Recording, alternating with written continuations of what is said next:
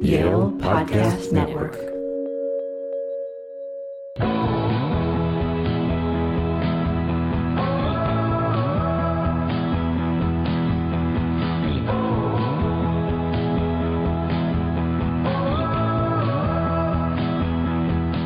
From the campus of Yale University, this is To Live and Dialogue in LA. I'm Aaron Tracy. On the pod today, screenwriter Cinco Paul. Cinco is an incredibly successful screenwriter who is most famous for his animated movies. He wrote Despicable Me, as well as all of its sequels. He wrote The Secret Life of Pets, Horton Hears a Who, The Lorax. They're giant, beloved box office hits. Um, you know, there was a time when you really couldn't escape uh, the Minions anywhere you went, and that's a creation of Cinco and his partner. You know, we talked to Stephanie Folsom on the pod, who wrote Toy Story 4, but other than that, we haven't really, you know, had any animation writers. And Cinco is a fantastic place to start since his movies have become such phenomenons. You know, I'm really curious about how uh, the storytelling that he does differs from live action, how he writes for a young audience. He also has a really interesting method uh, of working with his writing partner and the way that they pitch, which I'm absolutely, you know, really curious about. And I think listeners will enjoy hearing about. So, very excited. Here he is, Cinco Paul.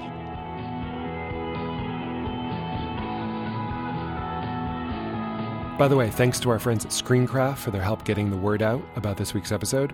Check out screencraft.org for top screenplay competitions, educational events, and much more. So I, I have a writing partner, you know, and and uh, he he lives in the neighboring town, and so we come here and meet to write. You you go to you're at your office now. Yeah, yeah, yeah. Yeah. And is that is that attached to is that part of a studio or is that just like an office space you rent? No, it's just a house. Okay. it's just a little house. And Little so house we, that you rent for an office. Yeah, yeah, yeah, So we have sort of the main area where we're all set up, but then we have places we can go Huh. off and be on our own. That's as well, great. so That's really it's smart. nice because we're kind of loud, and so we, you know, when we had an office space and we had an even an apartment, you know, I think we ended up annoying people next to us. I've actually never heard of, of two writers just renting their own house to uh, to write in. That's great. I kind of love that. yeah, Um, it works really well for us. We, Yeah. uh, yeah. And do you have Great. meetings there? No, nobody ever comes here because we're so far away. Right. You know, Right. but um. So- yeah, so we'll go into town for meetings and stuff Right. like that. I mean, I'd love to hear a little bit about um, how you work with your partner. You were when you came to my class not long ago. You talked a little bit about it, but you know, I found it really fascinating. Um, everybody works with their writing partner a little bit differently. So, how do you guys um, get started? Yeah, so we'll pretty thoroughly outline as much as we can, and then basically we'll start with the first act and we list all the scenes, and then we'll put a K or a C, Cinco or Ken, next to them. Mhm. You know, we'll we'll we'll assign them.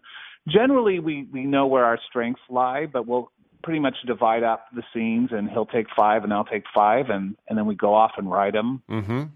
and um and so by the end of the day you know we each have hopefully our five pages or so and so we'll put them together and then uh we'll read them aloud And when I'm sorry, these are different scenes. You're not writing the same scene.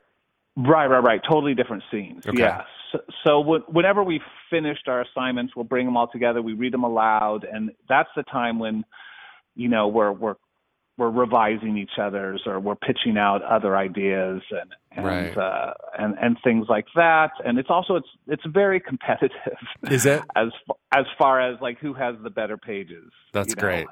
At the end of the day, and and and who won the day? and do you actually declare a winner?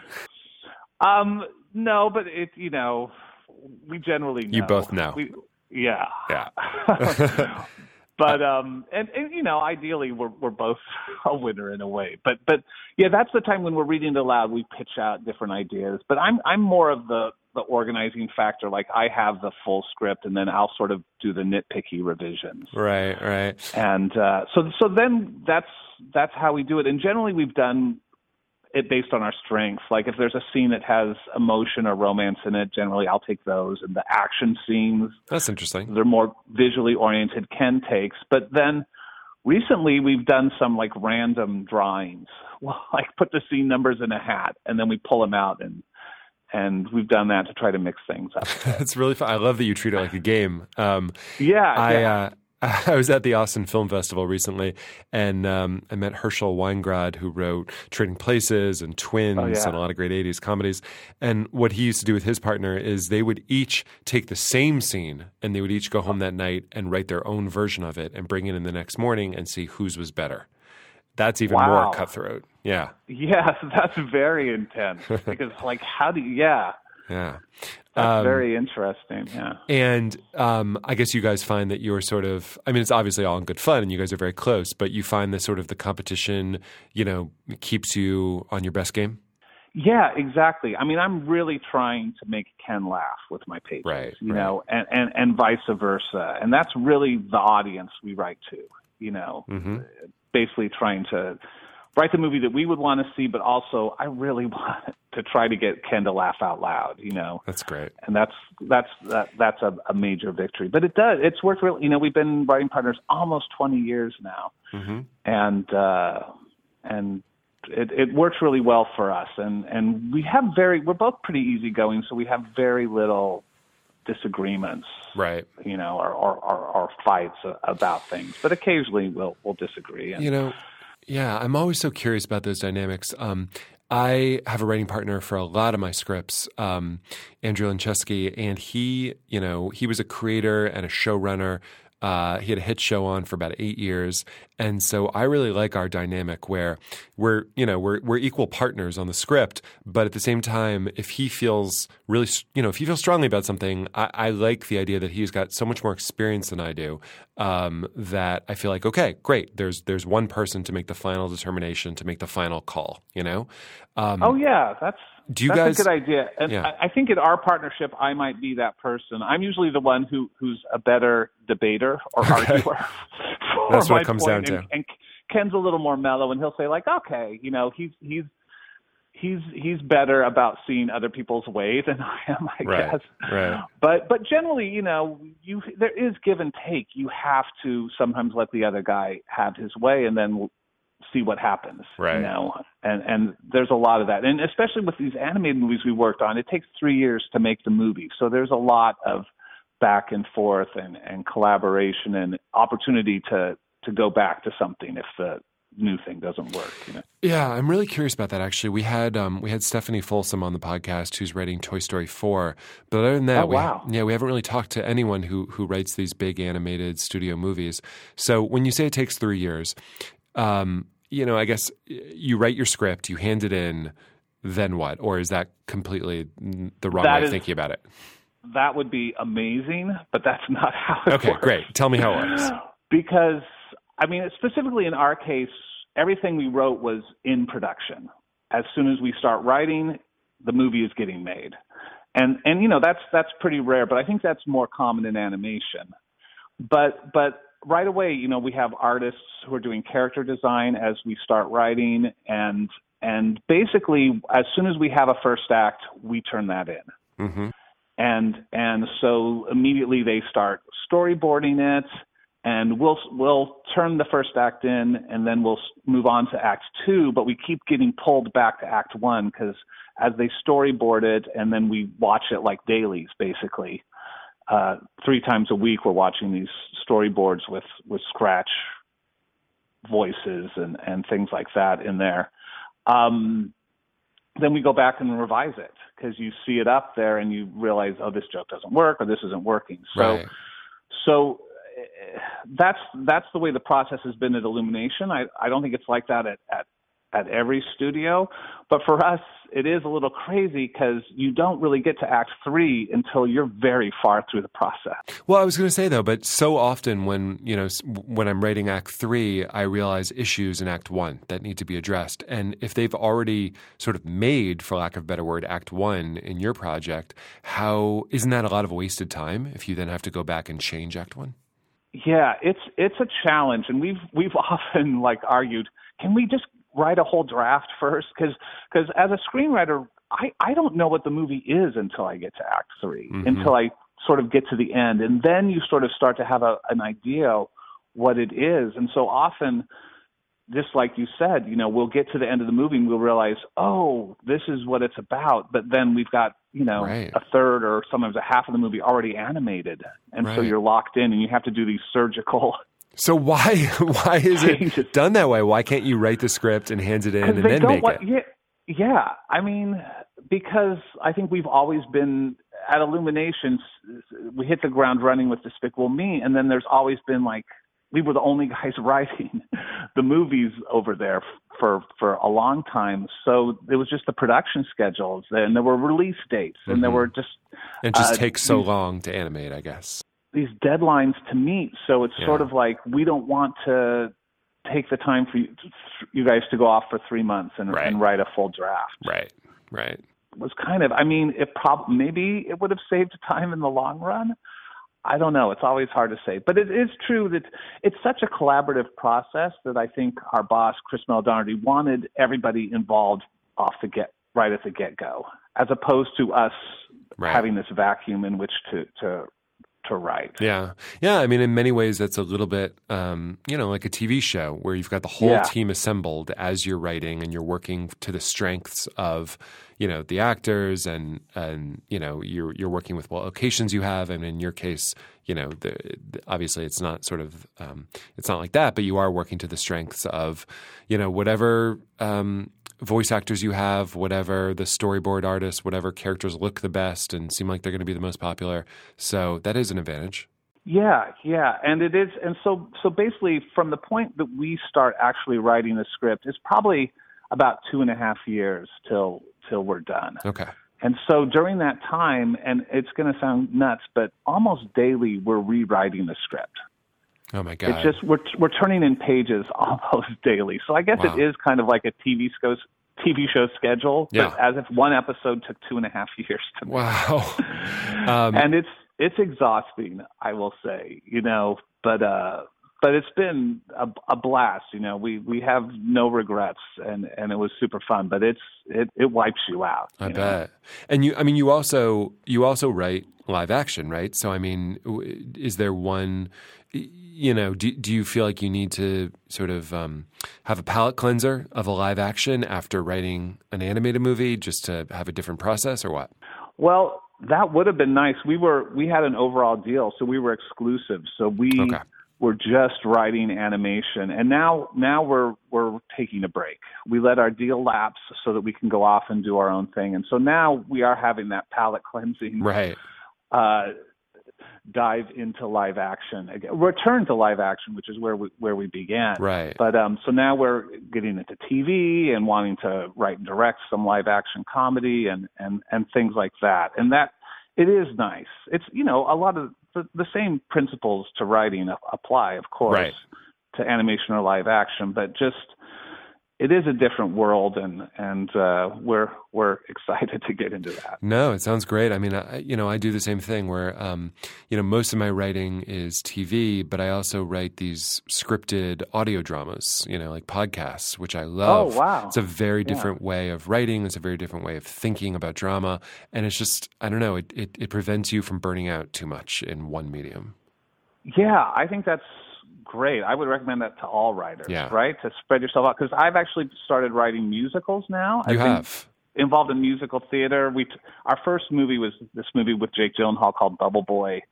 Right. It was like you know a massive flop, but we turned it into a musical, which was really creatively satisfying for me. And so now I'm working on another one, and and it's fun to like stretch these different muscles, and I think it does help keep you fresh. Is your background in music?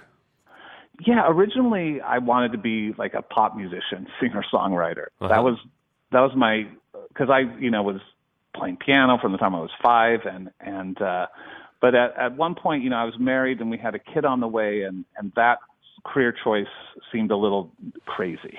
Okay. Rock and so I chose one that was the. just a little yeah, just a little less crazy, which was be a screenwriter. right. Much more But, uh, stable career. Yeah.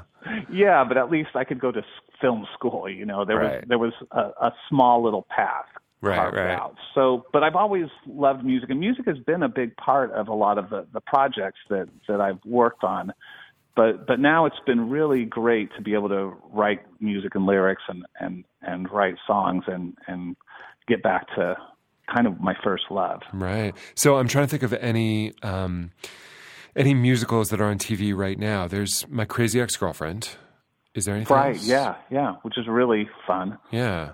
And so is yours? Is the idea sort of in the vein of that? Yeah. It's a it's a, a musical. I'm trying to think how much I can talk about Yeah. it now because it hasn't officially been announced. But we we sold it to Apple TV. We've teamed up with uh, Lorne Michaels as, as our producer. Uh huh. Broadway and video. uh yeah and it's a musical comedy it's a half hour show and and we sold it to apple as a uh a 10 episode awesome. uh limited series which is sort of ideal for what we wanted to do Totally. And you had no IP. You just went in there with an idea.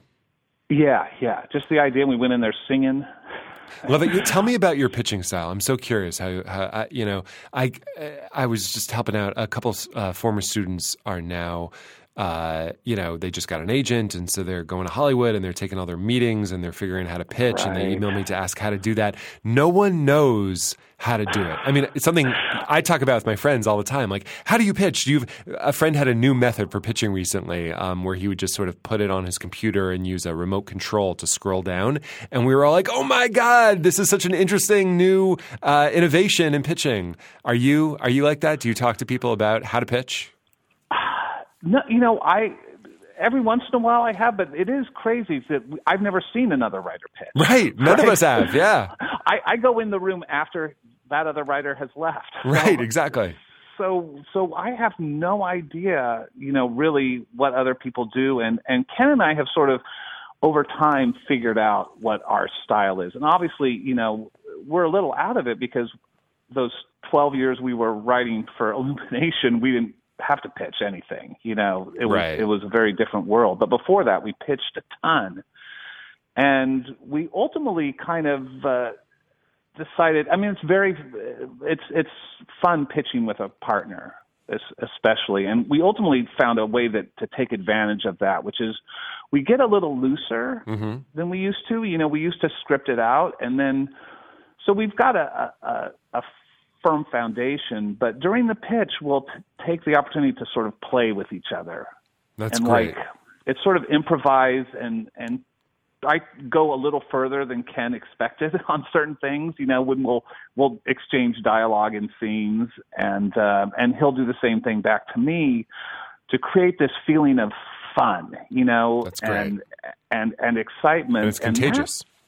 yeah, and it really changed things for us. Uh, It was coupled with the the, the fact that we're going to go into pitches as if and just have fun was like a, a big decision too, and which led to this style. But it it it really turned things around for us actually because it's like execs can smell fear or desperation Right. when you come in a room. And so we came in the room and said, like, we're just going to be the fun guys, and we're going to have fun, and we're going to be playful, and and that's really worked well for us. That's really smart.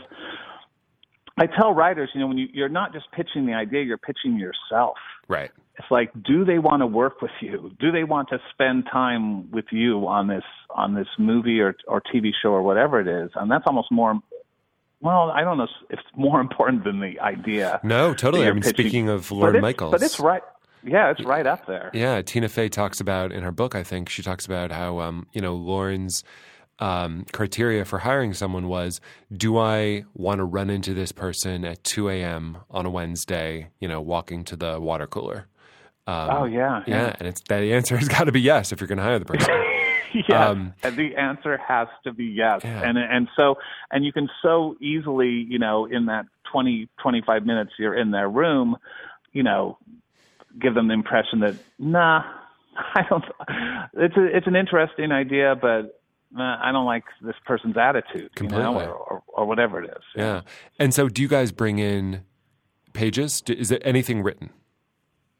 No, I mean we.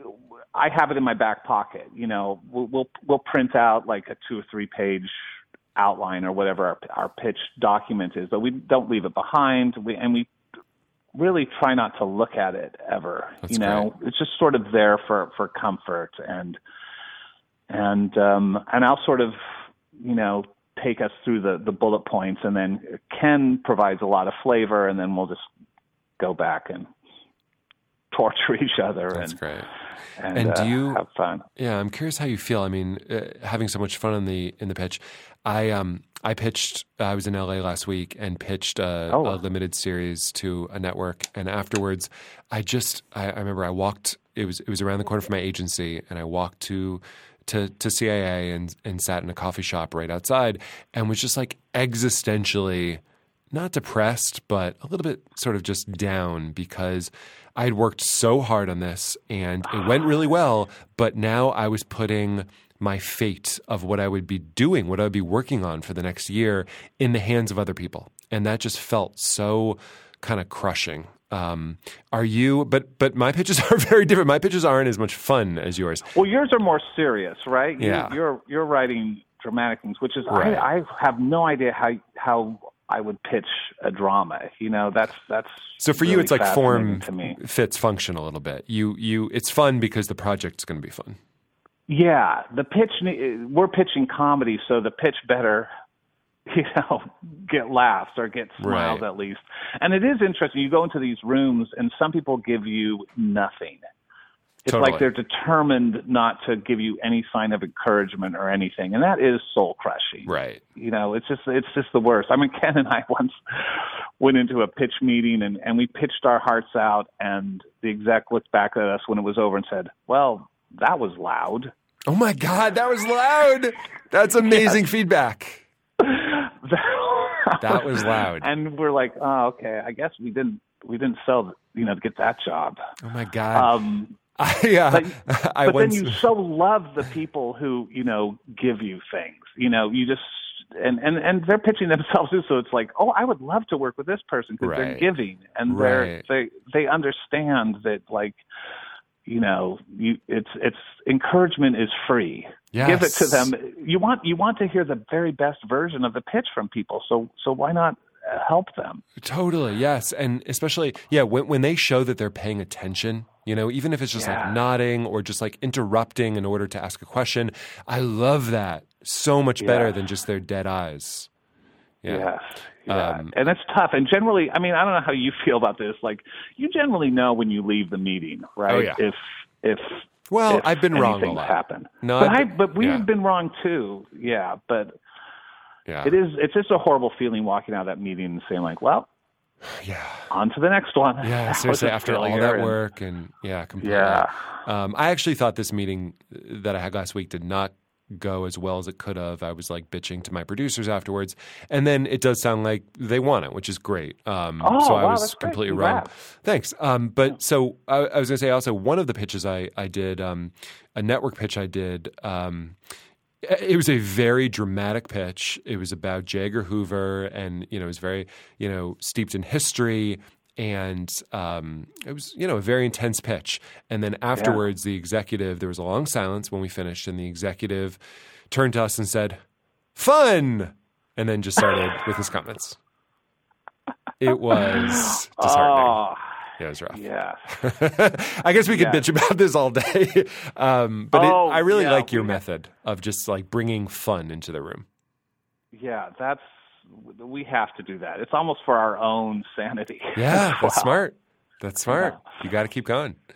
Yeah. Um, so I asked you if there was a clip from your work um, that you might want to play and then sort of talk about from a craft perspective, and uh, you picked a scene from Despicable Me where um, uh, Gru is reading the Sleepy Kittens book to the girls. yeah. Um, so I want to go ahead and play that, and then I would love to talk about it. okay. Great.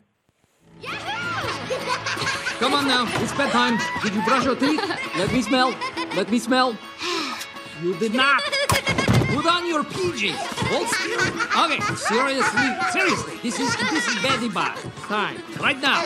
I'm not kidding around. I mean it. But we're not tired. Well, I am tired. Will you read us a bedtime story? No. Pretty please.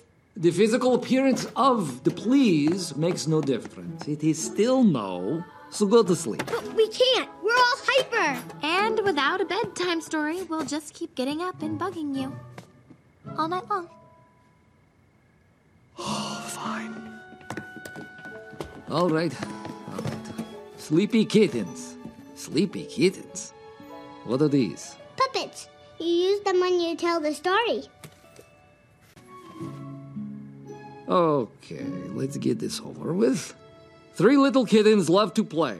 They had fun in the sun all day. Then their mother came out and said, Time for kittens to go to bed. Wow, this is garbage. You actually like this? Keep reading. Come on. All right, all right, all right, all right. Three little kittens started to bawl. Mommy, we're not tired at all. Their mother smiled and said with a purr, Fine, but at least you should brush your fur. Now you brush the fur. This is literature? A two year old could have written this. All right.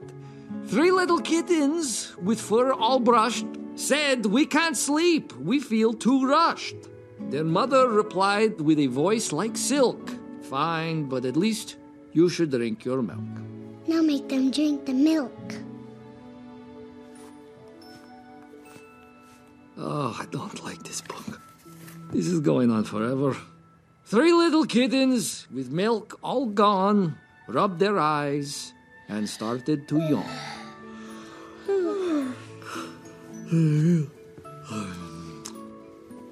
We can't sleep. We can't even try. Then their mother sang a lullaby. Good night, kittens. Close your eyes. Sleep in peace until you rise. Though while you sleep, we are apart. Your mommy loves you with all her heart. The end. Okay. Good night. Wait. What? What about goodnight kisses? No, no, no. There will be no kissing or hugging or kissing. He's not gonna kiss us goodnight, Agnes. I like him. He's nice. But scary. Like Santa. Um, all right, that was a really nice scene. Um, Ah, Do you remember writing That takes it? me back hearing it. yeah. Do you, Yeah. Can you tell? So, what do you remember about about writing it, or coming up with it, or sort of the intention behind it? Yeah, I know it was it was a little late in the the process where we discovered we, we were missing a, a, a scene where they really where Gru really first came to terms with or, or realized he was falling in love with the girls. And and we'd had an earlier scene at an amusement park where he like helped them out with something and we had thought that was going to function in that way, but it really wasn't getting us enough. And so we realized we needed a scene and so I sort of pitched out, oh, what if he's uh it's a bedtime it should be a bedtime scene and and uh they want him to read the book and I had and this very much came from my own life because I had I have three little kids. I mean I I did at the time. Yeah. and uh they're bigger now. But um but my girls specifically had this book called Five Little Bunnies that was a puppet book and it was the stupidest book. it was so poorly written and we had all these great kids books which I bought them, you know, which I loved to read to them, Right. but they always wanted this one because it had the puppets.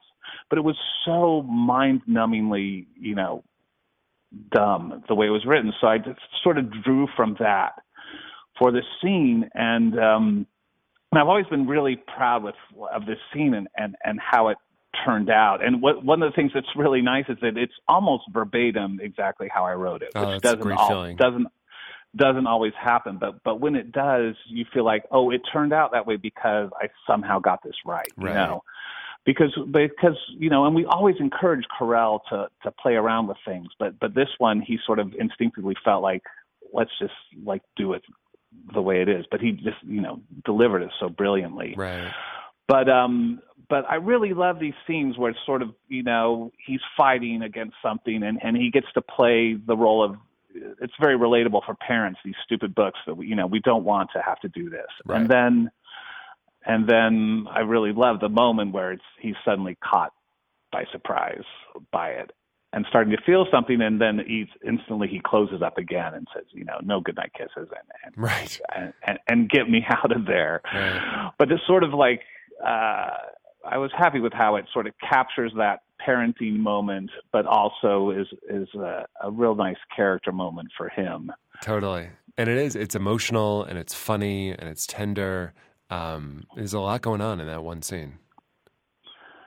Yeah, exactly. You know, and that's sort of what was surprising for people about the movie, and sort of surprising for us is that that it actually, you know, worked emotionally. It's sort of this nutty comedy, you know, with this like sort of crazy villain at, at the heart of it. But but but uh, the goal, and, and and Ken and I in all of our stuff, we really want people to laugh, but also have some moments there where maybe they're going to get a little emotional. Right. Yeah. know? No, people That's- have to connect so to these characters. Yeah. Yeah, yeah, yeah. Um, and of course, Despicable Me became a giant, you know, just monster hit. Did that? I mean, maybe you were under your overall deal, but did the success of that movie change your life? Change your career?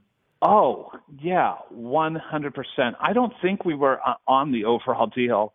We had just made the deal for that one movie and then the overall deal came after that. But Uh-huh. that was yeah, it's it's sort of that once in a lifetime moment where Yeah. lightning strikes which you you have no control over as a screenwriter, but when it happens it's just like amazing because no one expected this movie to do anything really. We were a brand new studio, you know, and um I, I, and I often tell the story about like no one would would wanted to license minions for toys or anything. No that one had any interest in that. You know, they approached everybody, and I think there's like this small company in Mexico that made a few of them. Oh my god! And But, they became um, such a phenomenon. Yeah. But then it just it exploded, and something like that is just is is so exciting. Yeah. yeah.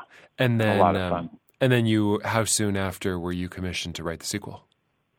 Yeah, almost. I mean, it's like a couple weeks after it came out, and they realized what they had. Uh huh. they said, okay, we should start talking about a sequel, and and that's always that was very hard for us because we feel like that's it, the movie's a complete story, Right. you know, and it, and it was not created to be a franchise, Right. at all. Like That a lot of not- movies are now. Yeah.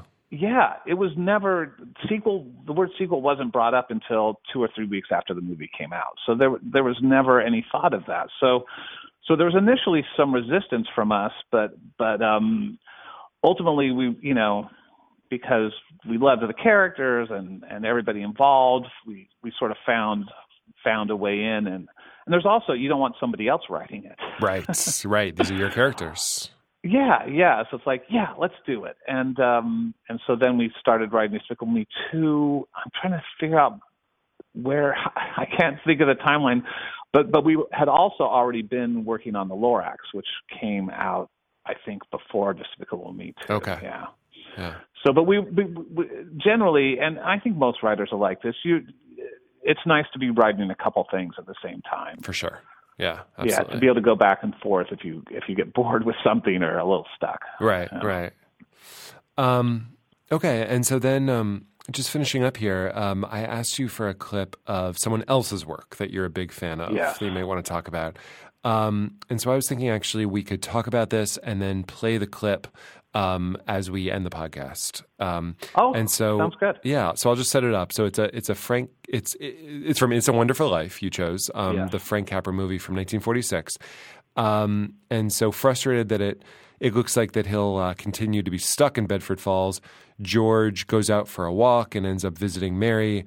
They get into a heated argument, and then fate intervenes when she gets a phone call from their old friend Sam Wainwright. And Mary, of course, is played by Donna Reed, and George Bailey is played by Jimmy Stewart. Um, and and in the scene, the two of them are sharing the phone, standing very, very close together, their faces touching as they listen to Sam. So before we hear it, can you just tell me a little bit about you know what that movie means to you, or what that scene means to you, and and why you're such a fan of it? Yeah, I mean, this is a movie that really changed my life and sort of and and made me want to make this type of movie, which is which is Wow. a movie which is you know I think it's really funny and and well crafted, but just has this an incredible heart and it's life affirming and you know it's sort of everything that that both Ken and I want our movies to be, Mhm. and um, and this movie, the screenplay is even though a little bit it's screenplay by committee, I think in in in Right. many ways. Old Hollywood. Um, but most of the credit I think goes to a married couple. You know, it's uh, Goodrich and and uh, Hackett who who uh, Mm-hmm.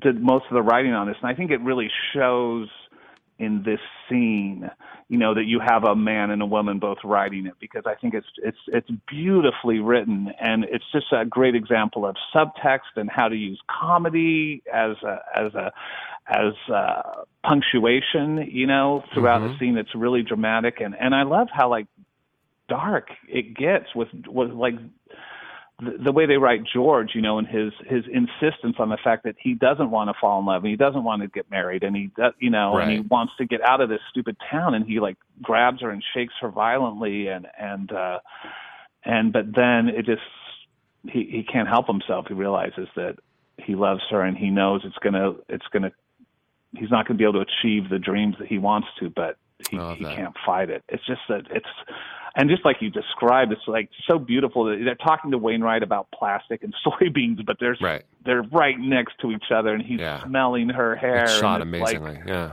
oh, it's all it's all in one shot, you know, this this long shot. And then to me, there's other things that are craft wise that that I've really learned for and tried to apply, which is like her mom is such a beautiful, like comedic hmm.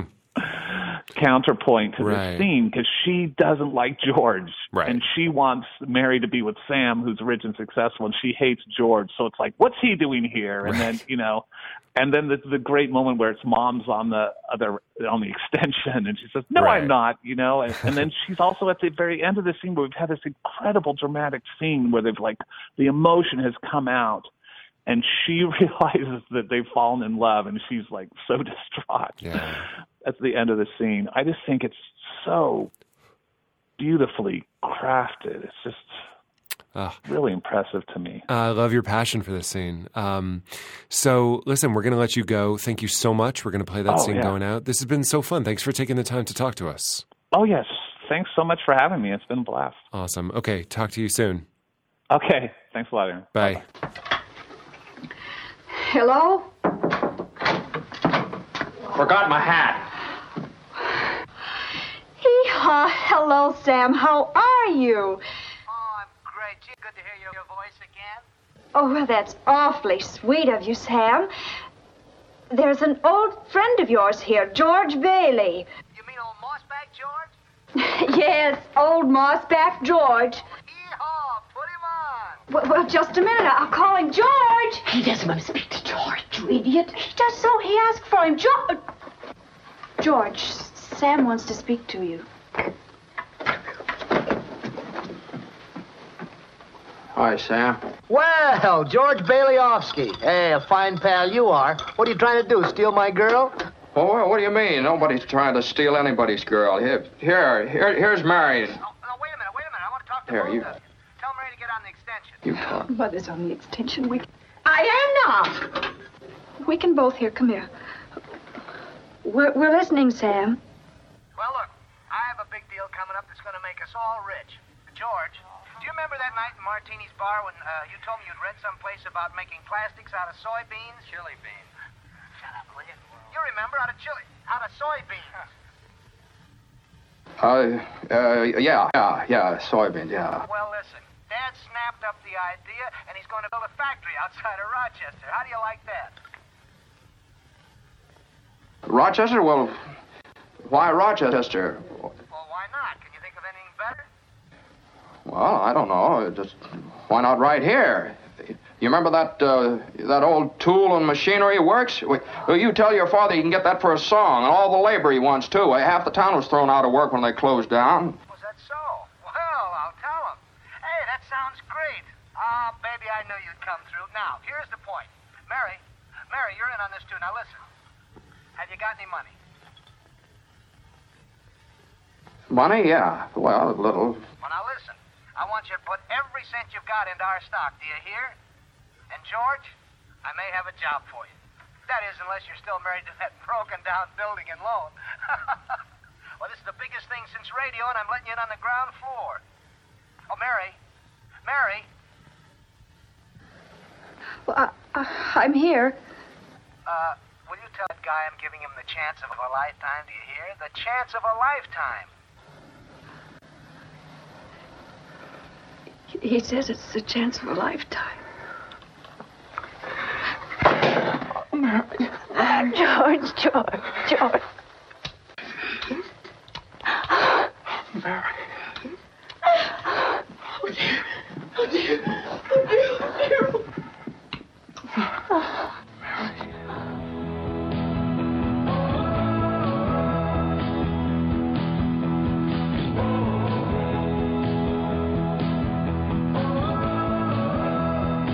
That was fun. I really like talking to Cinco. It's always fun just to talk to another writer, hear their war stories, hear the, the way they pitch, um, you know, the way they work with their partners. Um, he's such a sweet, nice, authentic guy.